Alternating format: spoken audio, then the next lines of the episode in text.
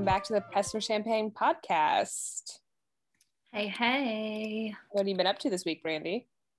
Oh my God, what have I been up to? Let's see, this past weekend, I was home for the whole weekend, which is shocking because I don't feel like that happens very often anymore. It was kind of nice. I got sucked into the show, The Circle. Have you watched that on Netflix? No. Oh, you know what? But I was reading the book. There's a book? Yeah, it's a book. My friend Aubrey actually gave me the book because it's kind of like paranormal-ish, kind of. Like, not really, like there's like a strange, oh no, you know what? I'm thinking of The Stranger. Yeah, I was like, no, The Circle is like a social media thing where like they're like all, so they're like in this apartment building, they're all like sequestered in their own apartments. They have no phone, no computer, like none of the things. And then they it's called The Circle and it's on a TV screen. And so they can talk to the other people and there's challenges and they rank one another, blah, blah, blah. But like some of them are catfishing, like pretending to be, you know, like an, you know, 22-year-old girl. And it's really a 56-year-old man trying to like win these other participants over to win $100,000. So it's kind of like a cool social experiment, but yeah, just got sucked into it. Is it like reality or is it fiction? Yeah, no, it's reality. It's reality. Yeah, you have, I mean, it's like an easy watch, so you can, you know, do things like I usually am and have it on. Probably that's about it. That's been my weekend. Sounds exciting. Yeah, what'd you do? So my brother-in-law is getting married next weekend. Oh, yeah, and so like not this weekend coming up, but the next one. And still on the hunt for a dress. I have 4 dresses here from Rent the Runway. Plus I just got 2 in the mail just that I bought. Okay. So I'm going to have to do a try on sometime. And I'm not looking forward to that because I've just not been feeling it lately. And we'll get into the reason why here in a minute. But the idea of, because like, I feel like when you try on clothing, but especially like clothing for a fancy occasion, you have to put your makeup on and you probably should, you don't have to do your hair, but you should at least like I hate trying on clothes, like like fancy clothes or something, if I like if my legs aren't shaved or like when I just roll out of bed, like I kind of have to be like somewhat put together so I can feel the vibe that it's gonna be. So I'm gonna have to mentally gear up for that. I'll send pictures to you so you can see. Maybe we should do like a poll on our Instagram. Yeah, we should. So people can vote. Do you think you're up for that? We'll see. No promises, but I'll try. I've got to try them on anyway. So I think that, I think that maybe one day this weekend, I'm actually going to get a facial on Sunday. So maybe I'll do it after that. Maybe I'll feel nice and rejuvenated. Is that a word? Rejuvenated. Yeah. It's a word. Re-energized and rejuvenated all in one word. Both, right? Yeah. So love it. Yeah. So other than that, that's really all I got. This week we are talking, it's a solo episode with me and Brandy, which we have not had in a hot minute. So I'm excited for that. I know. I kind of like have missed you. Oddly. I know. And we had actually wanted to do this in person, but I canceled last minute, as I do. Again, we'll get into the reason why. She's been really killing it lately, everybody. But why don't you tell us what our drink of the week is? Yeah, this week I'm like actually really pumped to try this. We talk a lot about our love for Aperol spritzes, but this I love Aperol. Yeah, so I ran across this recipe for a sparkling rosé Aperol spritz. Interesting. Which I don't love sparkling rosé; like it's not my go-to. I obviously love champagne. You want to hear an unpopular opinion? Yeah, tell me. Rosé gives me heartburn, so I can't really drink it. Oh, I don't have that problem. I just I don't love like white wines or rosés as much plain, but I do love them like mixed with, you know, other stuff. So when I saw this, I was like, okay, I could see that this actually might be really good to try. And every once in a while I have like, you know, a bottle of sparkling rosé. So I felt like this would be like a really good way to drink it. Yeah. So what you do is you take 3 parts of the sparkling rosé, 2 parts Aperol, and then 1 splash of club soda or sparkling water. And then they actually in this recipe recommended using a tangerine flavored Pellegrino, which I also think would be delicious.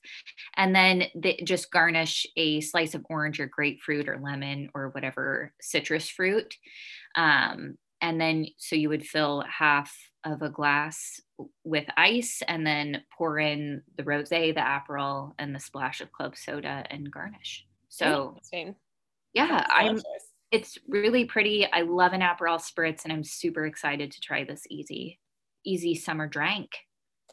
Yeah, well, that sounds delicious, but we should dive right into the topic because the reason that's never going to happen for me, probably ever again, it seems like, is because this month we've been talking about motherhood and, you know, pregnancy, and it's very well documented on this podcast how I feel about being a mother and getting pregnant, and you guys, I'm knocked up.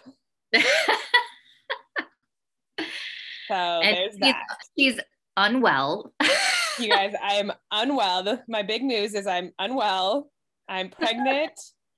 No one, I always tell, like, I want to say no one warns you about this, but like, that's not true. Like my friends have kind of like told me or whatever, but no amount of warning can let you in on the little secret of just how shitty you're going to feel for like 2 months, at least 2 months. I'm hoping it's only 2 months, but like people will tell me like, oh, I was sick like for like almost the entire pregnancy. That sounds awful. Yeah. It's not been fun at all, but we can get into all those nitty-gritty details in a minute. But you know, like I said before, we talked about on the podcast how I didn't want to have kids. Michael did want to have kids. We've obviously been married for over 4 years. We've been together for 6-ish years. God, it's been so long, you guys.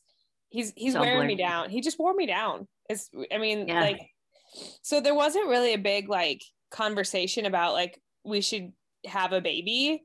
There was a conversation like we're gonna get really TMI here. There was a conversation. Well, no, I do want you to kind of like talk about your journey. Like obviously you have talked a lot about not wanting to have children, and now clearly you're having a baby. Yeah. So. How did we go from A to Z, 0 to 3, you know? Yeah. 1, 2, whatever. I just want to say that I fully support my decision to not have children. And I wish I would have stuck to my guns because I'm miserable. But in all seriousness, I have two things to say real quick. First off, Brandy and I both know that there are women out in the world who cannot get pregnant for whatever reason. And everything that we say on this episode today is not meant to hurt your feelings if that's what you're going through, but we're very sarcastic people. And if you're offended by maybe some of the things that we may or may say, you might just want to skip this episode because I go through my life with humor. And if I don't have humor, then I will die. I think that's a clinical proven fact. I think that it's just important to like point out that we are supportive of all women, whatever journey they choose, whatever decision they make for themselves. When we talk about these decisions and experiences that we're currently going through, we're just sharing our personal journey, and like it's personal to us. So it's a no judgment zone. Even if we sound judgy, we're really not. We support everybody, their journey. I want to encourage anybody to like continue down whatever path they decide, but we ask in return that nobody judge us for the things that we've decided for ourselves. Exactly. So the other thing I wanted to say too is like, I was one of the women, and I still fully support these women who like never thought that they wanted kids, never thought that they would have kids. Again, I wish I would have stuck to my guns because I've just been fucking miserable. But I think that there is it takes a special kind of woman to say like, look, I just don't want kids, and that's okay. And that's honestly, how I still am. I know that sounds really weird because I'm pregnant, but I still don't think, granted, I'm 10 weeks along, you guys, so let's everybody calm down. I still don't think that even though I am pregnant, that this is going to be some sort of astronomical shift in my brain about thinking that, oh God, thank God I did this, you know, because I'd have just died an old maid after Michael was gone. Nobody would take care of me. Like, I know that obviously things can change down the road, but right now at this moment, I still feel like, obviously this is a big change in my life. I'm not like naive to think that it's not, but I don't think that it, like, how did you say what I'm trying to say? Like, I would have been fine either way. I probably at this point, because I've been so sick, would have preferred to not get pregnant, but that's not the ship we're in right now. So we're just gonna keep sailing these. Yeah, the ship has left the port and you are on a steady cruise.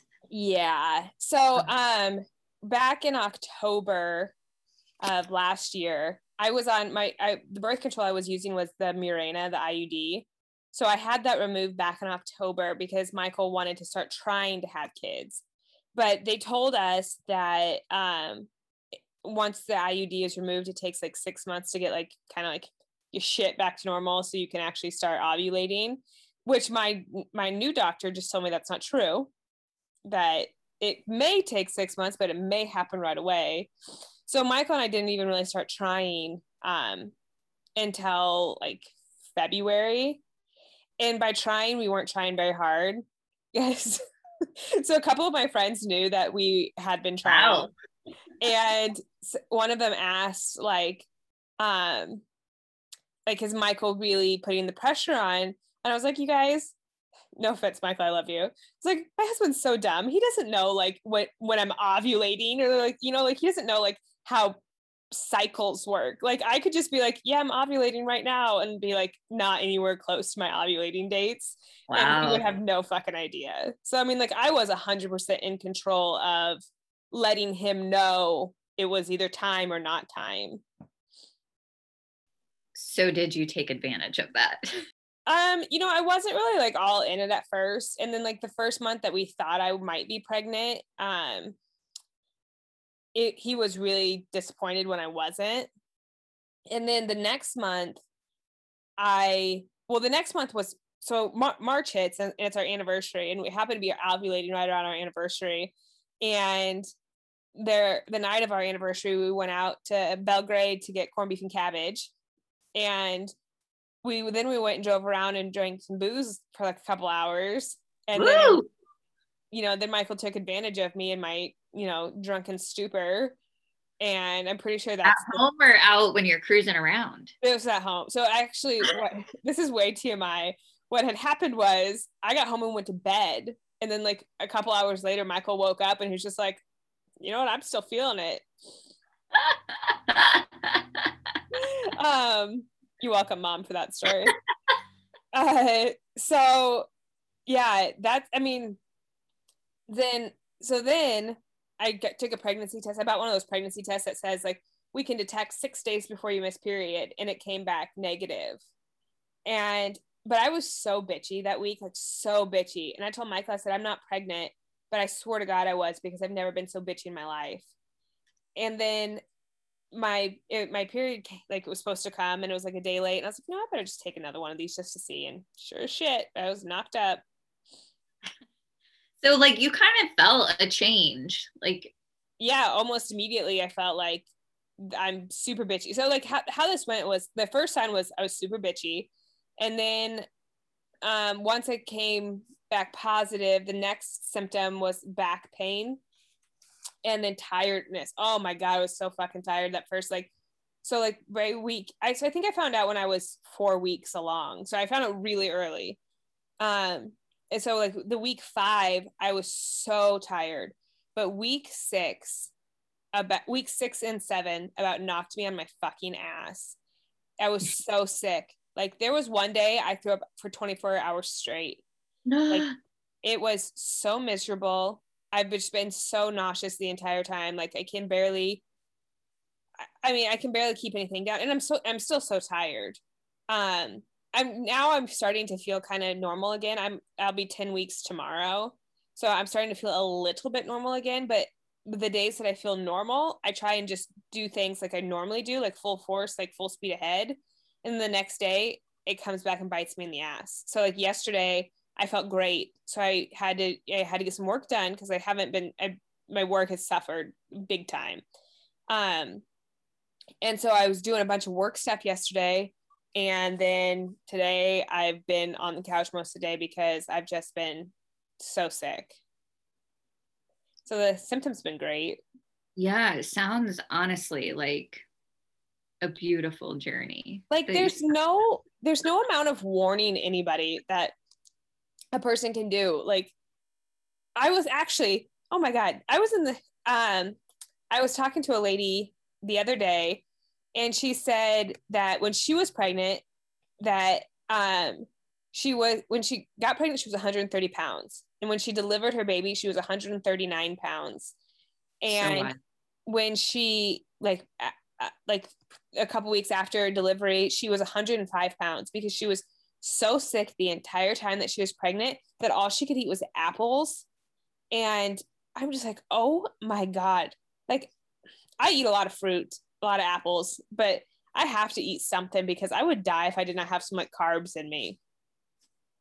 I mean, the thing that is so shocking to me, like just, you know, doing a check-in with you each week is just how different everybody is. And it's like, so like subjective, right? Like, I don't know what your pain tolerance is. I don't know what your fatigue level is. Like, so just because somebody else didn't feel sick doesn't mean that their like nausea levels were the same, you know, it's just blows my mind. Well, I will say this. I used to think that I was tough and I'm not.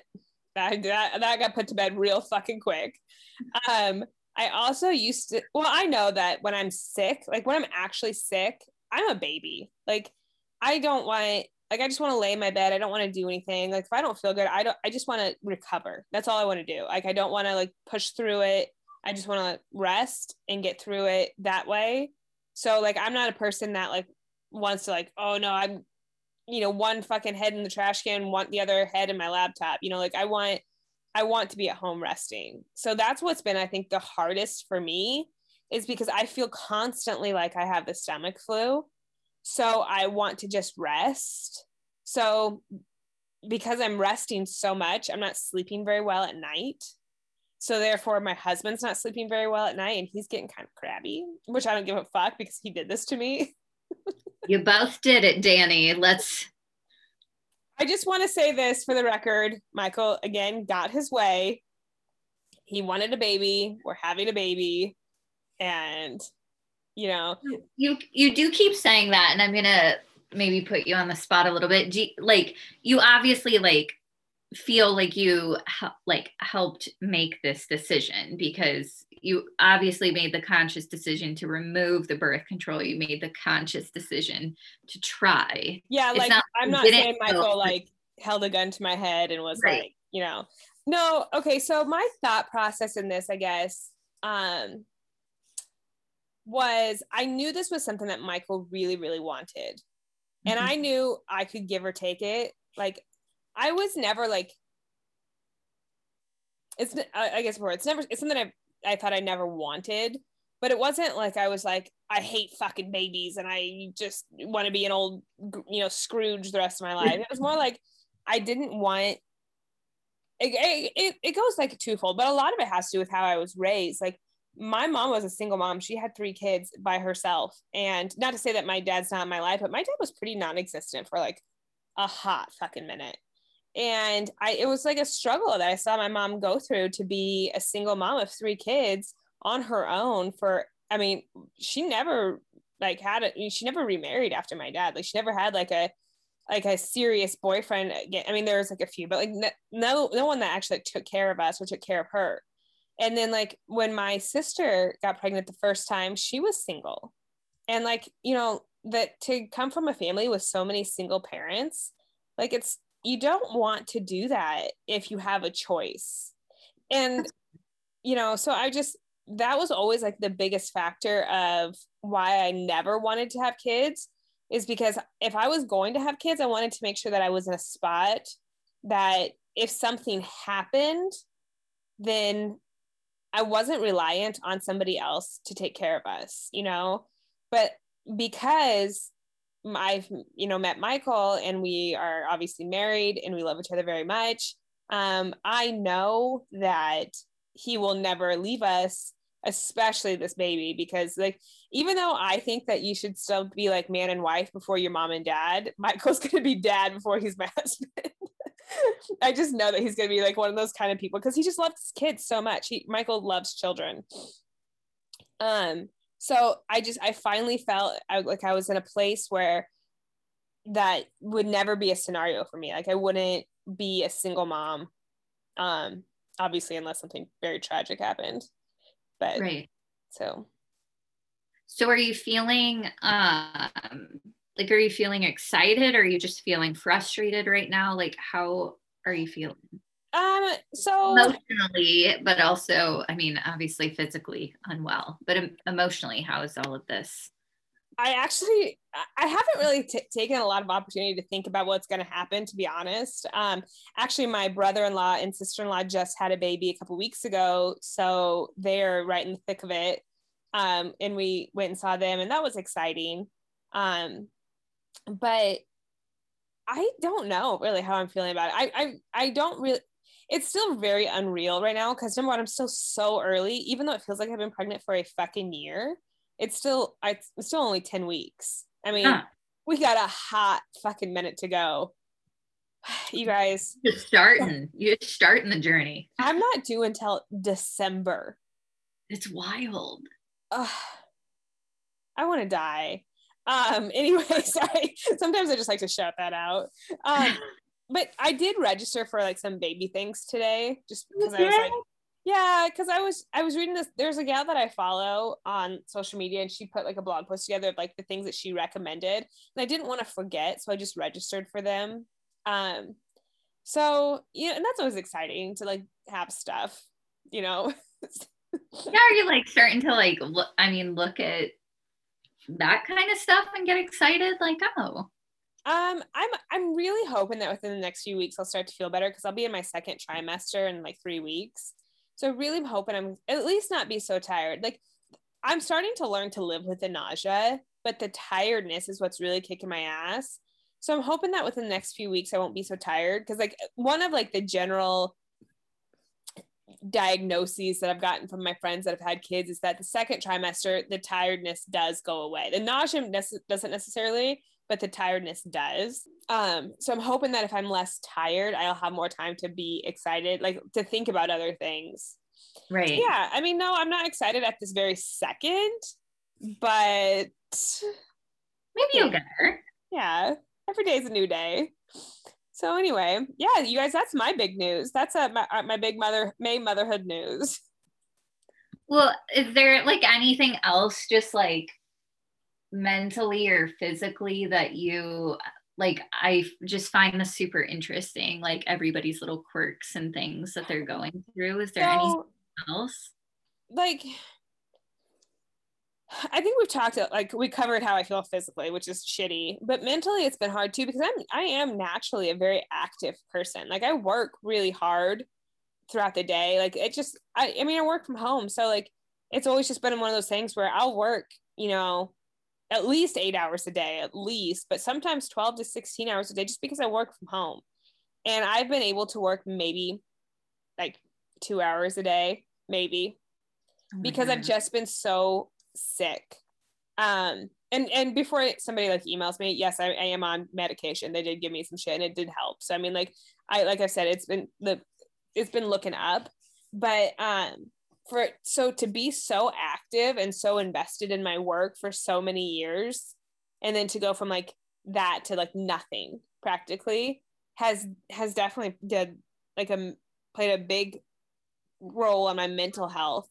But honestly, I don't feel very guilty about it, like at all, to be honest. I have zero guilt for not working right now, because I am trying to grow a human. And even though it feels like a little fucking alien, which we've named Bertha. So I mean, like, really right now I'm in a place financially where I can take a month or two off of work and not be affected a lot. And I'm very lucky in that sense right now. And I feel very lucky because if I wouldn't be in that place, I'd be really stressed out. And that was another one of the biggest reasons why I wanted, well, like, okay, so kind of go back to something we said before. When Michael and I talked about having kids, I wanted to wait at least another year before we did, because I wanted to be set up a little bit more financially. But that, it just didn't happen that way. Michael didn't want to wait another year. He wanted to have a baby this year. Now that this is happening, I was able to save some money and have some things set aside and some things put in place so that finances were not going to be a big part of the worry for us. Also, because I'm a veteran and I'm a certain amount of disability or disabled from the VA, this is going to be a free baby. It's going to cost us nothing, which is amazing. Like, that's amazing. Yeah. I told Michael today, I'm like, congratulations, I just saved you $10,000. And I told Danny when she told me that, I said, Michael better be getting you a solid push present. I did tell Michael the other day, I said, what are you getting me for a push present? He's like, what the fuck is that? Let me tell you, Michael, I'll actually show you. Yeah. I'm like, I'll give you some ideas. But this morning I was watching Harry Potter and I was like, Michael, all I want to do is go back to Harry Potter. He's like, maybe we should go there on our baby moon. I was like, I'm down. That's cute. Yeah. Yeah. So yeah, mentally, I'm mentally exhausted just because of not being able to do things, but at the same time, I'm honestly very shocked about how not guilty I feel about, like, not working or not doing things. But I think a lot of it has to do with just, like, I was set up a little bit more financially than I have been in the past. So I feel more comfortable. I think it's good. Like, just from an outsider's perspective, I think it's going to be really good for you to, like, start establishing, like, the boundaries, because I think, I don't mean this in a critical way, but you work from home and you've never had to, like, consider, like, okay, this is my time to do stuff for me and this is my time to do stuff for work. And, like, Now you're adding a child. So I think you're going to do a lot better, like, setting up, like, those clear boundaries so you don't have to, like, feel stressed out and as anxious. And that's funny that you say that, because before I found out that I was pregnant, I decided that I was going to go to 3-day weekends. I decided that, like, I was no longer going to work Friday, Saturday, or Sunday. So I was going to get all my work done Monday through Thursday, because there's really no reason that I can't. The reason that I work Friday, Saturday, Sunday is either I put a lot of pressure on myself to perform in, like, certain areas that are just unrealistic, to be honest, or it's just, I have nothing else to do. So, like, before I got pregnant, I'm like, you know what? I'm no longer working Friday, Saturdays, or Sundays. If I can't get it done Monday through Thursday, it'll get done next week. I'm not a fucking surgeon. I'm not a lawyer. Like, there's nothing that I do that can't wait until next week. So, but then it went I was super excited for you when you told me that, by the way, but then the next week you dropped this news on me and I was like, oh, well. Yeah. Yeah. So then I went from not working Friday, Saturday, Sunday to not working ever. That's what you know, girl. Yeah. So, you know, I'm excited. For things to get back to somewhat of a normal. I don't know if that's ever going to happen. I mean, obviously it's never going to happen. I'm pregnant now and then I'm going to have a baby. So nothing's going to be normal again. But like, you're just going to make your own new normal, right? Yes. Yeah, for sure. But I just want to feel good again. That's all I want. That's all I want in my life, is just to feel good. Well, I think you've looked great. And I can tell that, like, you're feeling better because, you know, I've been seeing you virtually every week. And like, you definitely seem so much better than you did a few weeks back. It was rough. There was a few weeks it was really rough. Guys, but it was bad. It was bad. Yeah. It was not fun for anybody. No. Anyway, Brandy, enough about me. Let's talk about you. Well, I have one more question. Oh, okay, sorry. More about me.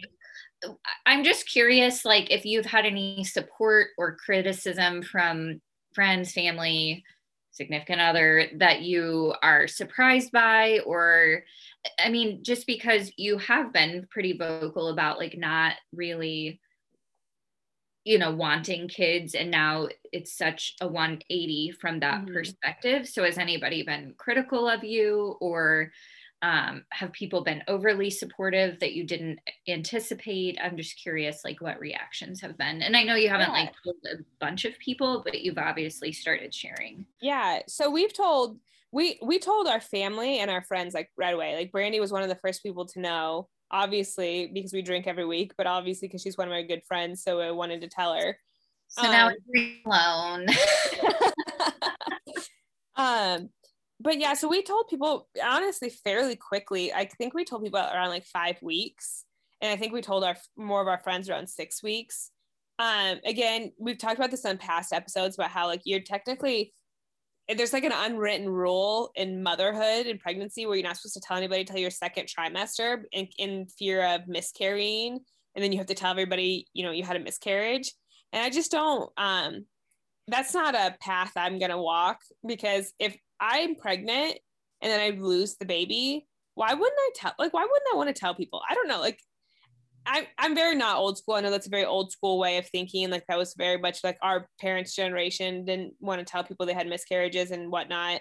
But if I'm going through something, I'm the kind of person that's very vocal about it anyway. So whether I'm pregnant or whether I had a miscarriage, you're gonna know, you know? So in that sense, we did tell a lot of people. Just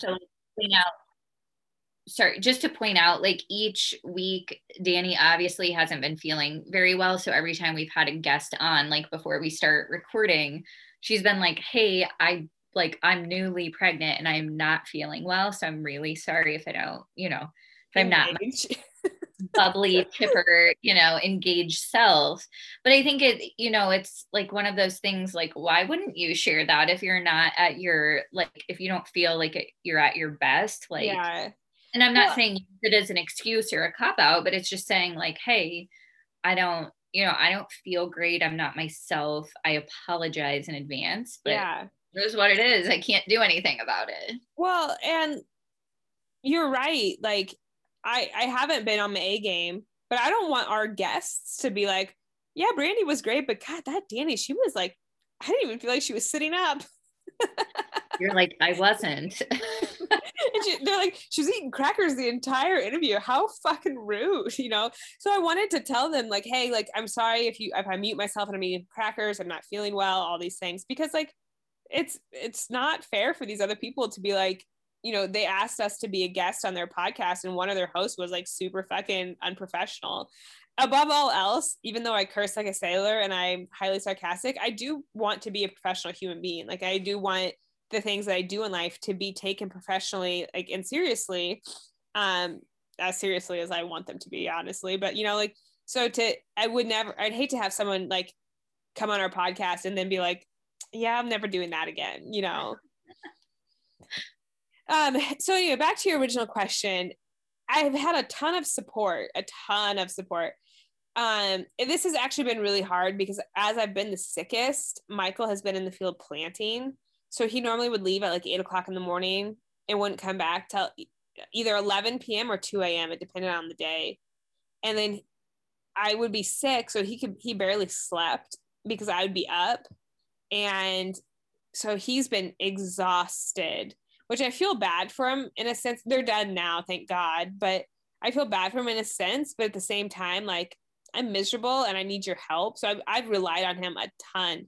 Like, and now that they're out of the field, he has to come in here like every few hours because I can't cook because food makes me want to die, but I have to eat apparently. But, like, he can't cook anything in this house. So, like, if you can't warm it up in the microwave, I can't have it because he tried to cook something the other day and I just, it was so bad. I couldn't do it. I about had to go like live outside. So he has to come in here fairly often. I know, God, you guys, it's like, I should be like a drama queen right now. So he has to come in here fairly often and feed me, which is I appreciate. I was going to say, but you kind of love it. Let's I know. All I've ever wanted someone was to feed me and tell me I'm pretty. So there has been some, like, some of the people that I thought that I could like rely on and like lean on, they've kind of let me down a little bit, but you know, that's just goes to show that not everybody's a giver. And right now I need givers in my life because I'm taking everything I got, you know? But so, and that's fine. And it's totally fair. I mean, like, other people are not pregnant right now. They don't need to be up in my bullshit. But I got so sick last weekend that and my mom lives in Virginia, in case you guys don't know that. I've never needed my mom more in my fucking life. And if you know me and you know my relationship with my mom, you know that that's not something I've ever said in my entire life, but I've like needed her so much. And obviously she's in Virginia. It's not like she can just like drive home for the weekend, but I was so sick last weekend that I about called my dad to come stay with me for the weekend because Michael was still in the field and I was so miserable. I just wanted to die. You're like, somebody just come rub my head. Yes. I'm honestly, if my dad didn't work weekends, I would have called him and be like, you need to come up home or you need to come up here right now. But my dad works on the weekends. So you just pulled through. I just toughed out. Honestly, Michael's mom has been a saint. She will bring me food if Michael asks her to, or if I ask her to. She picks up stuff for me at the grocery store if I need her to. So my sister did go to the grocery store for me one time too. So I mean, like, I do have people that are supportive and everything, but like right now I'm at the crossroads of like, I just want to like get through this point and I need everybody to take care of me. So it's like it's a fun intersection right now. Well, I'm glad that, you know, I'm really excited about this news. I feel like I've had to like keep it a secret. Secret's out. Yeah, secrets. I did tell my dad yesterday. Oh, was he excited? He about fell off the couch here in my office. And he was like, what? I'm like, yeah. Brandy's dad is one of the people that knew that I never wanted to have children. It's literally, he was like, I'm so confused. I thought she never wanted to have children. I was like, Brian, I'm confused too. I'm confused. I don't feel good.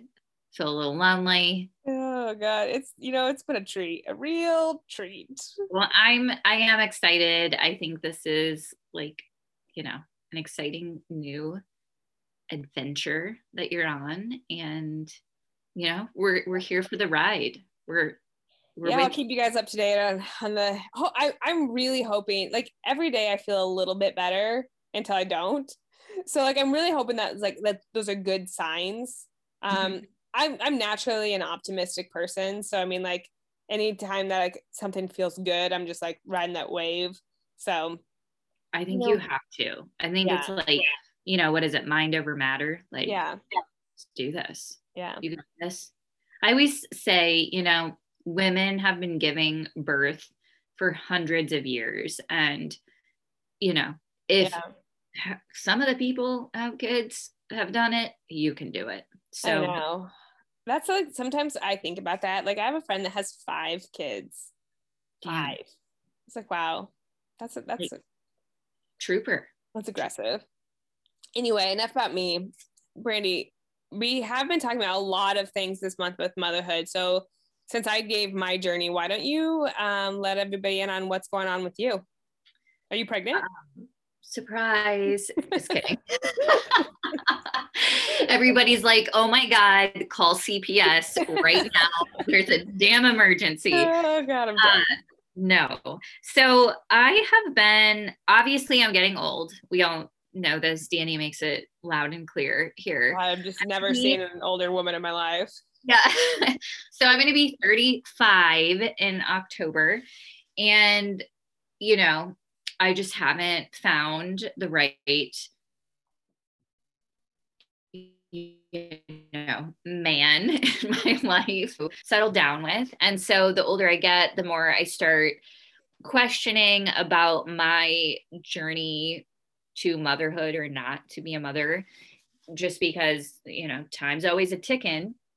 And I would say the past like 6 to 9 months, I have really been considering freezing my eggs, just because I'm like at the prime, I'm starting to hit like the age where it's like, you know, shit or get off the pot. Yeah.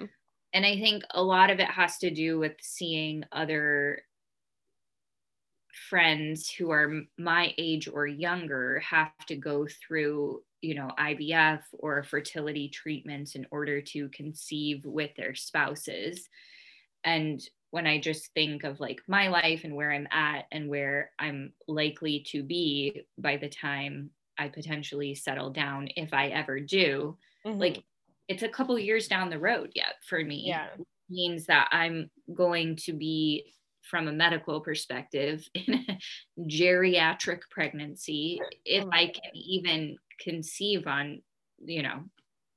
Yeah, your story reminds me a lot of our guest last week, how she said that she didn't even meet her partner until she was in her mid-30s. And so by the time they got married, we're ready to have kids, she was 38. Yeah. And I always like, I guess I never like imagined myself growing up, like getting pregnant and having a baby, to be honest. Like I honestly, like ever since I was a little kid, I just always imagined myself adopting. But I just like have been looking into, not that I'm like ready to do that by any means, but obviously there's all kinds of restrictions, like if you're single versus if you're married, and what countries you can and can't adopt from, and the requirements that it takes and the cost. And I also started to think, well, what if I, you know, marry somebody or commit to somebody who it's really important that they have a biological child, mm-hmm. whether that's via a surrogate or myself. So I just started contemplating egg freezing. And so I looked into it a little bit more and got a recommendation from a couple of people who have gone through IVF and other processes, and they recommended Dr. Gustin in Omaha with Heartland Reproductive. And so I just kind of bit the bullet and decided to do just like an initial assessment to see like, is this something that I want to do? What's it going to take? And I should take a step back. All of this was also kind of, I got a kick in the pants because I had a birth control implant in my arm that lasts for like 3 years. And so it was expiring and I had to have it removed and a new one implanted. And I just thought, well, why am I going to have this put in if I potentially am going to like go through this process? So I had my birth control removed. I've been on birth control like continuously for 15 years, I think. Mm-hmm. It's actually longer than 15 years. Holy shit. Like 20 years? Closer to like 20 years. Yeah. Like never not been on birth control. So that was fucking wild because my hormones are like, that does some shit to your body. Yeah, it really does. And it's wild to not have like anything non-natural going on in my body because I'm a fucking bitch. Like I am just wild. Yeah. So yeah, anyways, I had that out, made the appointment. And a few weeks ago, I had my initial appointment with Dr. Gustin and just talked about what like the process was.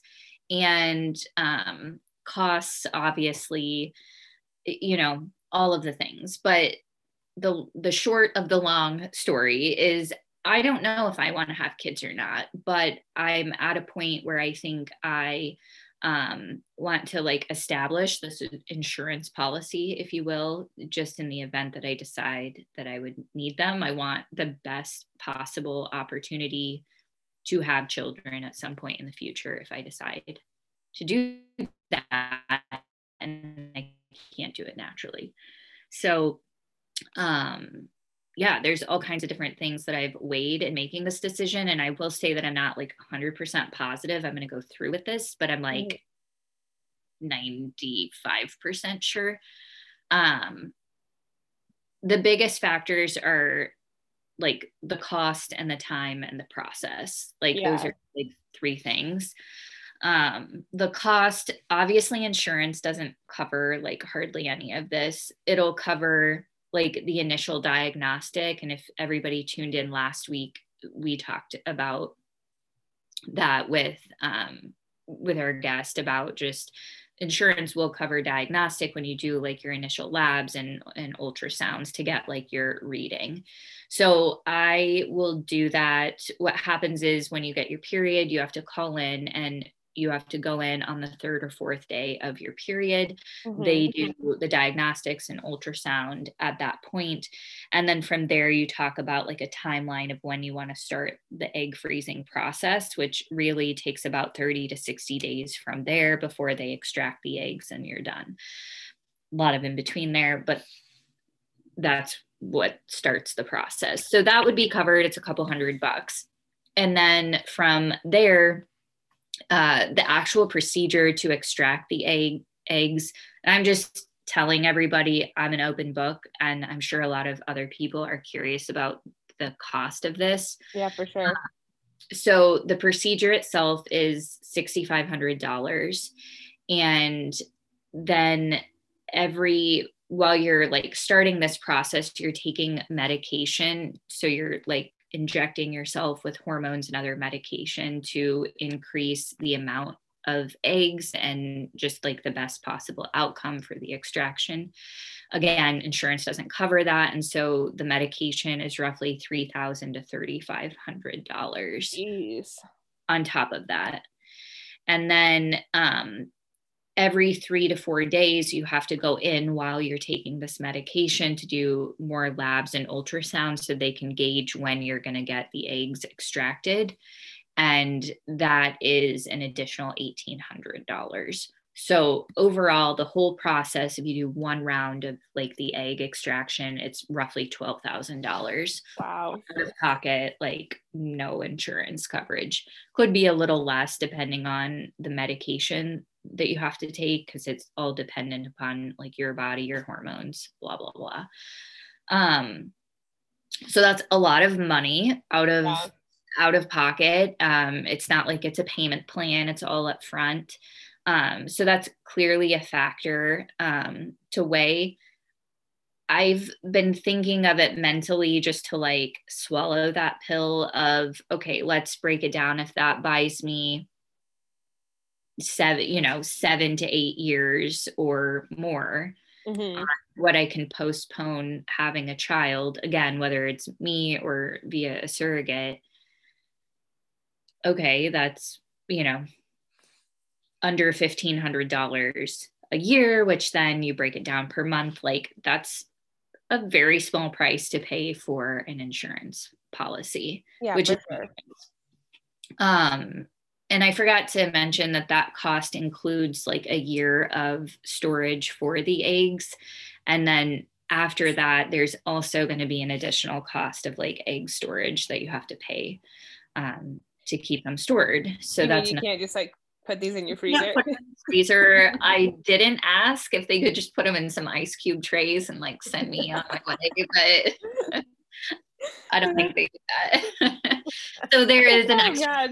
I just imagine someone going to your freezer and being like, "Oh, I need some ice." Oh, don't put those in your water. Those are my eggs. Oh God, I'm dying. Just my eggs swirling around in your Aperol spritz. Sorry about that. Sorry about the visual. So that like cost is probably one of the biggest factors, and like maybe the reason why I'm like in that 95% range, just because I'm gonna have to pay that up front. The other thing is just timing. And I'm gonna sound like a terrible human, but the hormones are going to like cause some bloating and like some weight gain and just some things that I'm not like super excited about experiencing, on top of like the amount of appointments and the fact that you like really can't like it's not like a surgery. It's not like I can just be like, okay, on September 2nd, I'm going to go in and have this done. It's like, okay, I have to wait for this period to come and I have to go in on the third day and I have to hope that I'm not in a fucking hearing or in the courtroom, you know?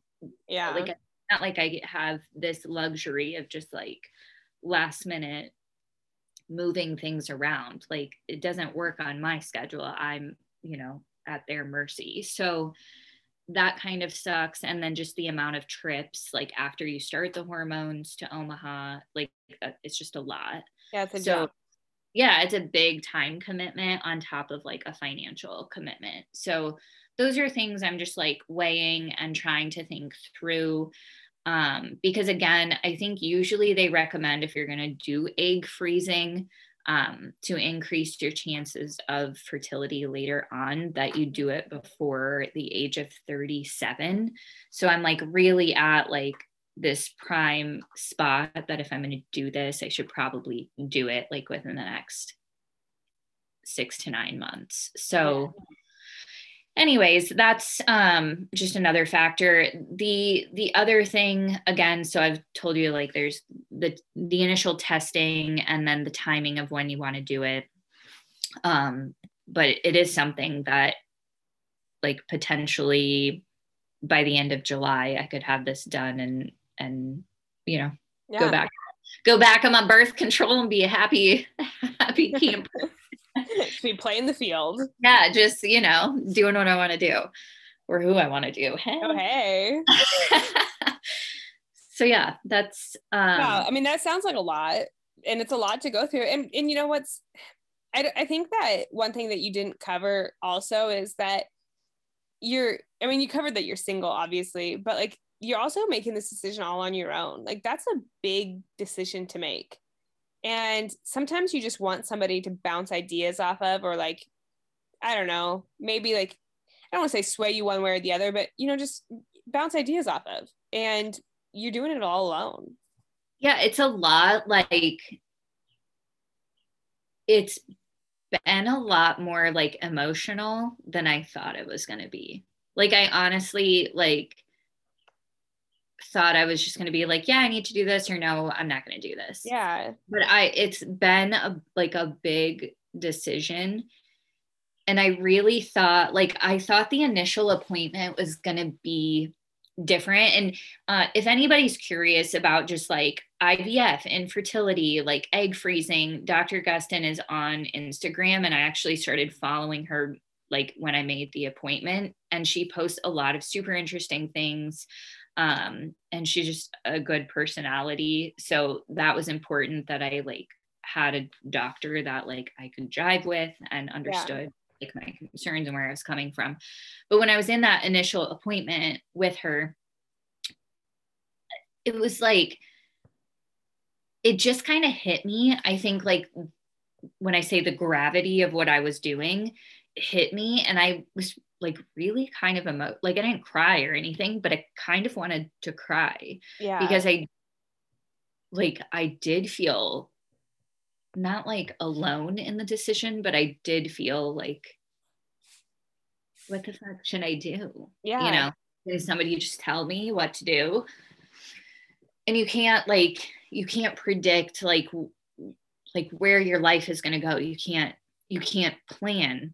Really, no? Just like you can't plan, you can't time everything out perfectly. So I think for me, who like, I do like to plan everything, and I have a schedule, and I like have these goals, and I know what I want. And then this, I'm just kind of like, fuck, like, I don't know. I don't know if I want this or not. Like, I don't know if I want kids or not. So yeah, that's gotta be really hard.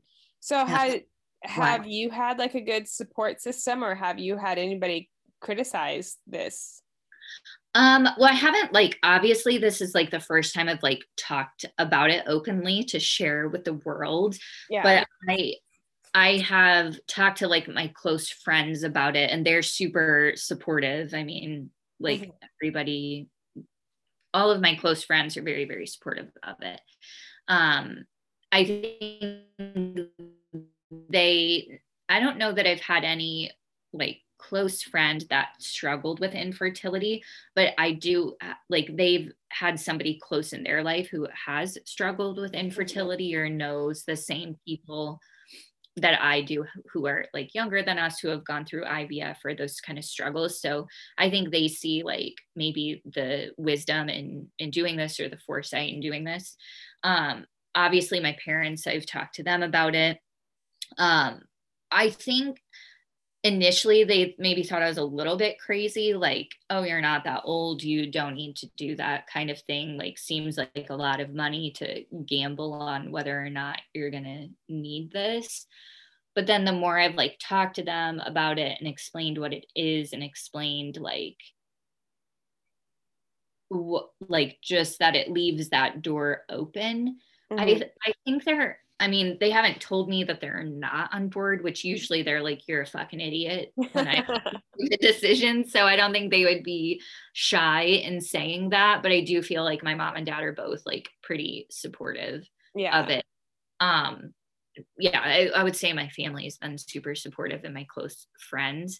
It's just that I don't like, it's just different because you're making a decision. And of course I could like use these, you know, eggs, and I can buy sperm. Like, isn't that wild that in 2021 you can buy sperm, have this egg, you know, combined and an embryo developed, and I can have it implanted back in my body and have a baby, and you know, that's 6 years, wild, if I wanted to, which is wild, but also at the same time, it leaves these possibilities open for me. Yeah, and for sure. Maybe I will never use them, but at the same time, maybe I will, or I want to. So I think you like not wanting to have regret. Yeah. I mean, that kind of goes into like my next question is like, are you scared? Are you excited? Like, what are you? I am scared. I think I'm like emotional about it. Like, I don't want to be like, oh yeah, I'm going to do this, and I'm just so confident in my decision, because I'm not confident in this decision. I feel like very unsure if I'm making the right decision. I think from like a logical perspective, it makes sense. But then there's like this emotional piece that I'm like, oh, what do I do? Yeah. I'm very scared of the injections, because that's like, it's not like you can take a hormone pill, like you are giving yourself injections. Mm-hmm. And I hate needles like so much, and yeah, like it's hard to stick yourself. Freaks me the freak out right now. Yeah. Like thinking about it, like it makes my skin crawl thinking that I would have to do that. And I'm also scared, if you follow Heather McMahon, she just went through this to freeze her eggs, and she fucked up the medication. I could not believe she did this. You guys have to go listen to these episodes of Heather McMahon. It's like not this last two, but the two before this last one. And that episode came out right after my appointment. And I was like, what? Like, they don't make it dummy proof. Like, no. So what happened was, send her home, like her medication in a bag, right? And you have to like keep it refrigerated, blah, blah, blah. So she thought, I'm going to just go ahead and like pre-mix everything. Pre-mix it, going to be ready to go, you know, get it up in the syringe, inject myself. Great. You can't pre-mix it. That's not. And luckily she talked about it on her podcast, because at first her doctor was just like, you know, it just didn't work. It happens. Like, we're really sorry. And like pretty much being like, well, that, you know, we don't know why it didn't work, but it didn't work. And then one of the nurses, she thought she was like infertile. Like they just thought that maybe she couldn't have kids. Yeah. And then one of the nurses listened to her podcast and told the doctor, and the doctor was like, Heather, you're an idiot. You can't fucking pre-mix this shit. Like, so then I'm freaked out then, because I was like, you can fuck this up and just flush $12,000 down the drain. Yes. And I bet it's more expensive in Atlanta than it is in Nebraska. She mentioned hers was like $8,000. Oh, so maybe not. Do I need to hit up a like flight? You want to go to Atlanta? Yeah. But I wonder if there's like so many more in a bigger city that maybe that's like true. Maybe that's true. Yeah. I do have one other kind of off the wall question. It's more cost effective. So this is totally random, But we've talked about this, and I can't remember if we've talked about this privately or on the podcast, but surrogacy in Nebraska, it's not recognized in Nebraska, right? Right. So surrogacy contracts are not recognized in Nebraska. And I just find this fascinating because I think it's going to become more of an issue even in the next like 5 to 10 years. Colorado does recognize surrogacy agreements. And they have like it's wild, right? So it's your egg, potentially your spouse or your partner's sperm in theory, or you own the sperm that you bought and transplant it into another human being. So let's say somebody does that to me and I go to the hospital and I give birth to a baby. That's not mine. Mm-hmm. But biologically speaking, like I've given birth to this child, I am going to be listed as the mother of that child on the birth certificate. So that's what's going to happen in Nebraska. So then you would have to go through a relinquishment and then an adoption of that child after. God. So what happens, because surrogacy contracts aren't recognized, what happens if that surrogate goes and gives birth and refuses to give that baby to you? Oh my God. And so, I mean, like, that's another thing that you have to consider in all of this. Right. So Colorado, and I'm sure there are other states too, but they do recognize surrogacy agreements, that they're enforceable, but they actually have a process through their court system where,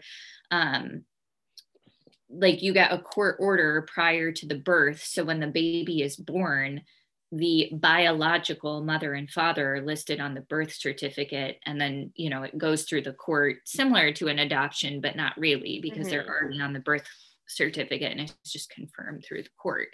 So I just think it's a much like more sophisticated process there and makes so much more sense. But yeah, I think it's like an area of the law that's probably going to develop a lot more. And I find super interesting.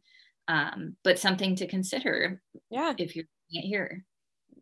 So wild. And it raises all kinds of questions, like, does insurance cover that? I mean, does their insurance cover that? How do you reimburse that? You know, there's all kinds of financial questions and costs associated with having a child. So that's so crazy.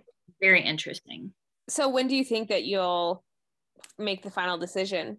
Well, I'm for sure going to go through the diagnostic, so that I've mentally just like, I'm trying not to like overwhelm myself by planning too much. And so what happened and why I got so overwhelmed is that, this is TMI, but I had my initial appointment on Friday a few weeks ago. And then they were like, okay, so when you get your next period, like call in, you'll have to come in 3 days later. Well, I got my period like the next day. And so I was like, oh fuck, like I have to come back now in 3 days for this appointment. And I hadn't had, so when you do the initial consult, you also do like a financial appointment too. So you can go over all the costs. And I think just because of like scheduling, they missed my financial appointment. So I went in to get like the medical information, but I had no idea. Like I knew that it was going to probably be between $10,000 to $15,000. Like I knew that, but I didn't know like that dollar amount specifically and the overall like timeline and process. All I knew is like, here's generally from a medical standpoint what happens, like you'd likely be a good candidate. Next time you get your period, come in 3 days later. And I was like, wait, like what the fuck? Like, I'm just going to come in and all of a sudden I'm going to like, you know, like I just didn't know. So I panicked and I called and I was like, I also had court that day, so I couldn't go, which was also stressing me out. And I was like, I can't like come, like I'm just really overwhelmed with all of this happening so fast. So then I scheduled the financial appointment. I had that just a couple of days ago, and now I'm like, okay, I'm gonna do that and then make a decision from there. I mean, again, I'm like 95% sure, but I just kind of need to like, when am I going to do this? Like, do I want to be a chubby bunny in a bikini this summer? That's also probably shouldn't be wearing a bikini, but you know, it's like not ideal to feel that way. Yeah. Well, you know, keep us up to date on what you decide and we'll yeah. I mean, I definitely think like we're going to just take everybody along on this little journey. Yeah. Strap in, everybody. Who knows what you're going to get every week. There's potential to be some wild fucking hormones that are going on. Oh my God. Yeah. You're welcome, everybody. Yeah. All right. Well, I think that's everything. Did we cover it all? Yeah, I think so. All right. Well, everybody, thanks for tuning in. And don't forget to leave us a rating and review on iTunes and follow us on Instagram and, you know, do all the things. Love you. Miss you. Catch you next week. Bye.